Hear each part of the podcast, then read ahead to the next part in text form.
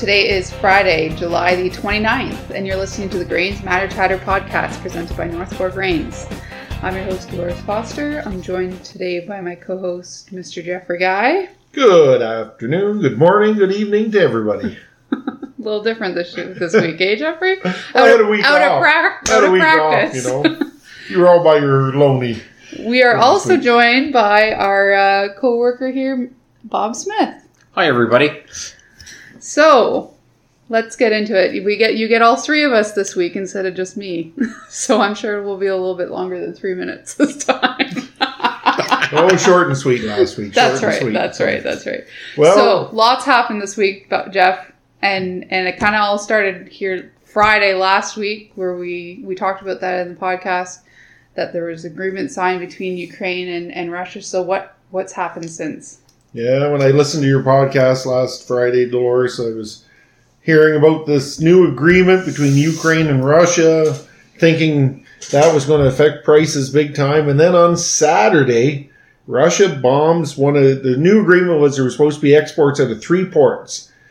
Uh, new exports coming out of reopen up three ports in the Ukraine.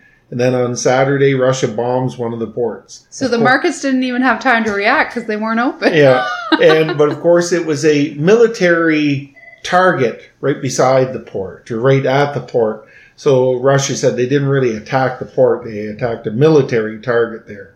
But uh, I think they were just flexing their muscles, saying, "You might think you can do all this stuff, but you know what? We're still in charge." So Wow, that's uh, yeah. I'm not sure I'd want to be. I I know I would not want to be in Ukraine's position No. right now. So even like reports coming out of the Ukraine this week was that they were they're still looking at uh, they're they're still talking about getting these new exports going, um, getting these three ports reopened. You know they're looking at uh, they want to export like up to five million tons per month for three or four months. Like five million tons is a lot of grains. So this is you know, this is wheat, this is corn, maybe sunflowers. I'm not sure what all it is, but it's it's a lot of grain to come to the markets. The infrastructure. I think Bob, you were reading something about like the boats for for this. Apparently, there's uh, seven cargo ships in the harbor ready to go, and uh, but there's a little concern that once they leave, they're not sure whether and get out to the Black Sea, what's going to happen there. They're also not really sure what's uh, whether they can bring in more boats. And like I uh, seven ships is a, you know that's a drop in the bucket. that's right. Yeah. You know that's uh, two hundred to three hundred thousand tons. That's right. It's You'd a- have to get a lot more ships in there to get that that volume That out. five, it's you know just a drop in the bucket. So Absolutely. it's uh, I still have the feeling, rightly or wrongly, that when they do start exporting, and we'll say when or If. if, whatever we want to say, there will be pictures taken. It will get out in the markets. And what will happen when that happen? When those pictures come out, the market's going to overreact, and things are going to go I would say probably up. No, I'm kidding. Down. down, down, down, down. So it's a. Uh, it'd be interesting to see the market. We know the market always overreacts. So if we look back at this week, so so there that happened last weekend. You know, wheat prices were up about twenty dollars this week, and spring wheat that's winter wheat, spring wheat a little less than that. They're saying in the uh, the wheat market now and the spring wheat market, one of the big things is the speculative money.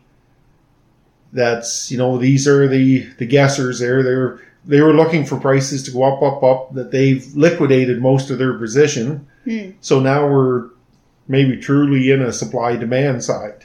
S- supply demand will rule that market for a little while. This will be what like the first time since how long that it would be just a supply demand market. since Christ was a cowboy or something, a long time. So the uh, so it's it's pretty interesting how like so the market was up this week, even with the thought that there might be wheat coming out of the Ukraine, and uh, it's pretty. I don't know. It's just interesting. So wheat, you know, it's so we say it's up about twenty dollars. The winter wheat harvest in the states is. I think last week it was about 70% complete on Monday. Hard red spring wheat. Uh, there was a yield tour this week in uh, what in the Dakotas, and they're looking at strong yields on spring wheat. I actually read a report today about oh the yields are going to be so strong that they'll be able to fill in some of the spots that the Ukraine wheat isn't filling, but that hasn't happened for the last year for the U.S. wheat. So I don't look for it to happen going forward, but you know the wheat stocks are pretty low in the U.S. So spring wheat is definitely underway here in the U.S. A couple weeks uh, delayed, I think, is what we're hearing. But and with strong yields. But what are what are the yields looking like for the winter wheats that were just harvested in the U.S.? So there's no big reports about winter wheat harvest. So in the U.S., it's you know it was low, low down in the south, and then it gets a little stronger coming up to the Kansas area, and that. So they're I think they're just looking around an average crop, and you, we're not reading doom and gloom, and we're not reading uh, right. boom, boom, boom. So it's it's got to be somewhere around the average. So you know we talked about wheat prices. Corn was up uh, about twenty dollars for this harvest this week, uh, back over that three hundred dollar mark. Thankfully, you know, last week it had fallen below that. Soybeans were the the star of the market this week. The star of the market. They were up uh, sixty four dollars for this harvest. That's a that's a big jump in one That week. is just a phenomenal swing. What's like the week before? What were they down twenty to thirty dollars? Then they jump up sixty dollars. Like that is just a phenomenal number for how much to come up and. So soybeans. Uh, so what's what's driving the soybean price? well, so they've been up six consecutive trading days. In the U.S., there's strong demand. It's funny. One day you read strong demand for soy meal.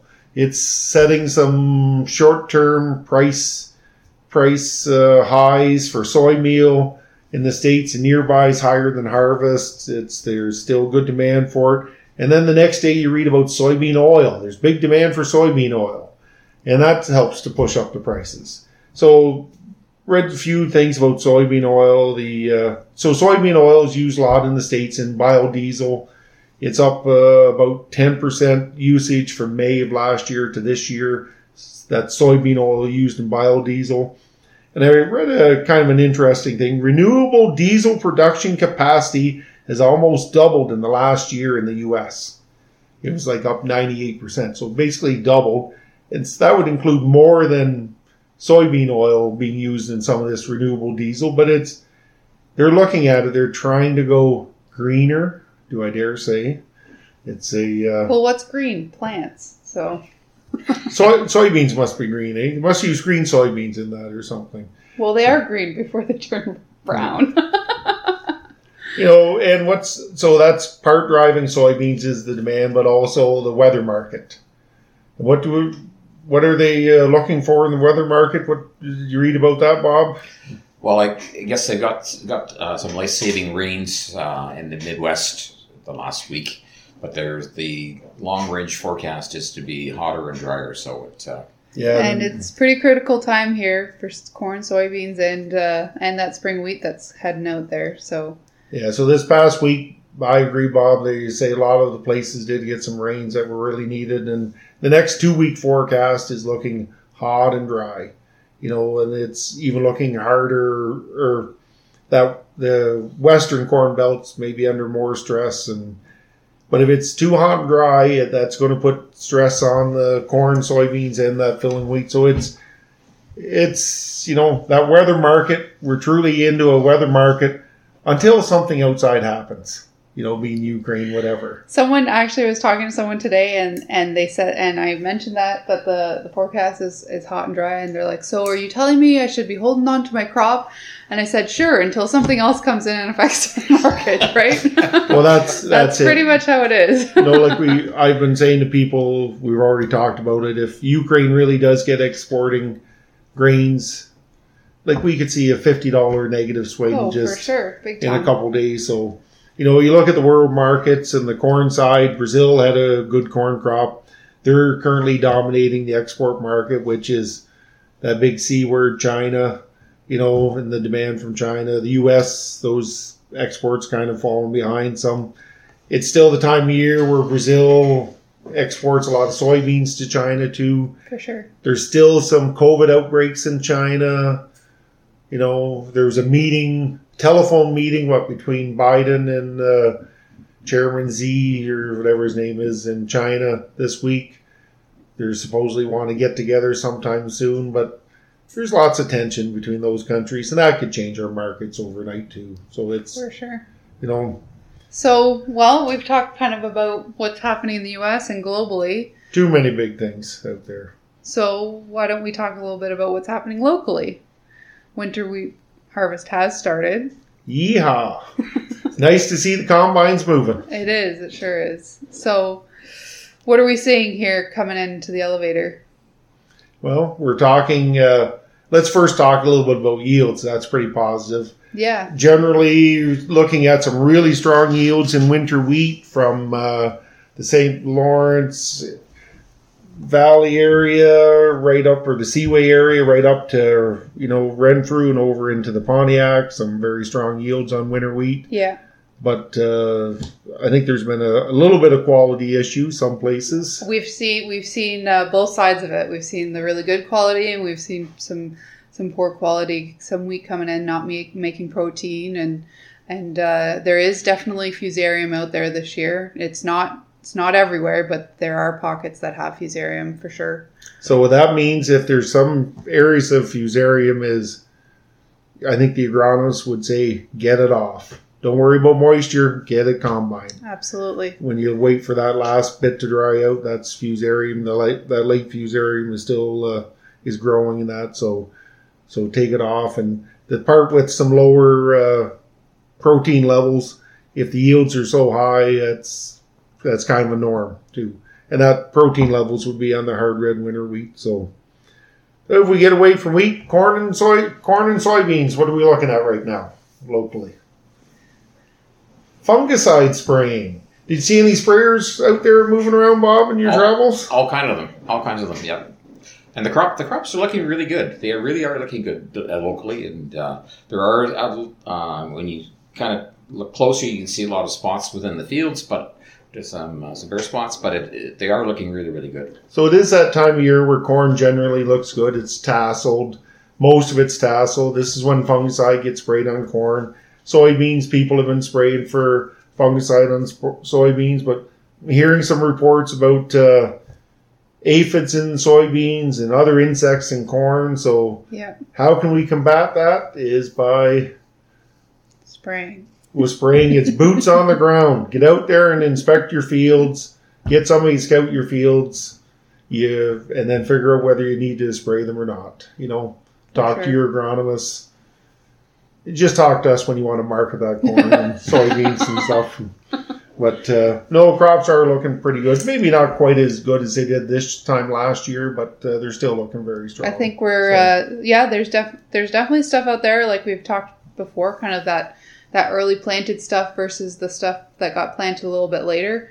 There there's definitely a, a difference in um, in I guess you could say quality between the two, but I think uh, we're coming into a pretty good crop year. It, it won't be record breaking, but it'll be uh, the quality and the consistency of those fields. And for uh, sure. So last weekend I was down in the Ingersoll, uh, Tillsonburg area, and I saw much the same in their their crops. Their early corn was as good as our early corn, Mhm. and their later corn, I'd say our later corn was better than their later corn, and their soybeans were much the same. Some good fields and some fields that maybe not quite be and so I think it's of. it's pretty much the same story everywhere else as, as well. I know there's that that little pocket there, kind of around Napanee, that that had a real heck of a go here in the springtime, but uh, that a lot of guys they ended up with those two pockets, the early planted and, and the later planted Mm-hmm. kind of thing. So So anyhow, we'll see what the markets hold again next week. Remember, we haven't said the V word yet this week. What's the V word, Bob?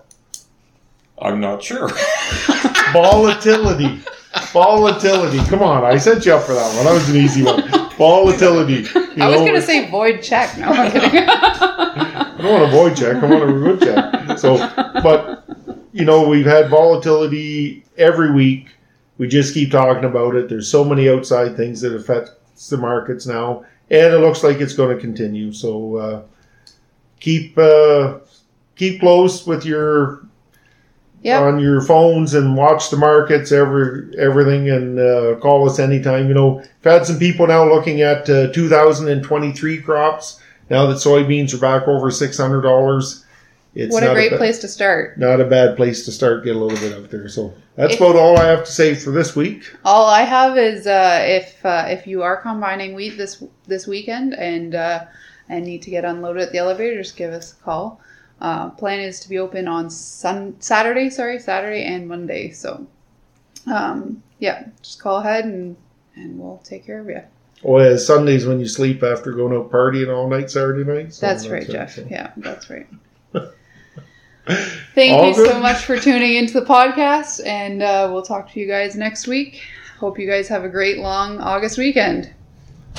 Good night, ever. Goodbye, everybody. Thanks very And much. Thanks for listening, Ken.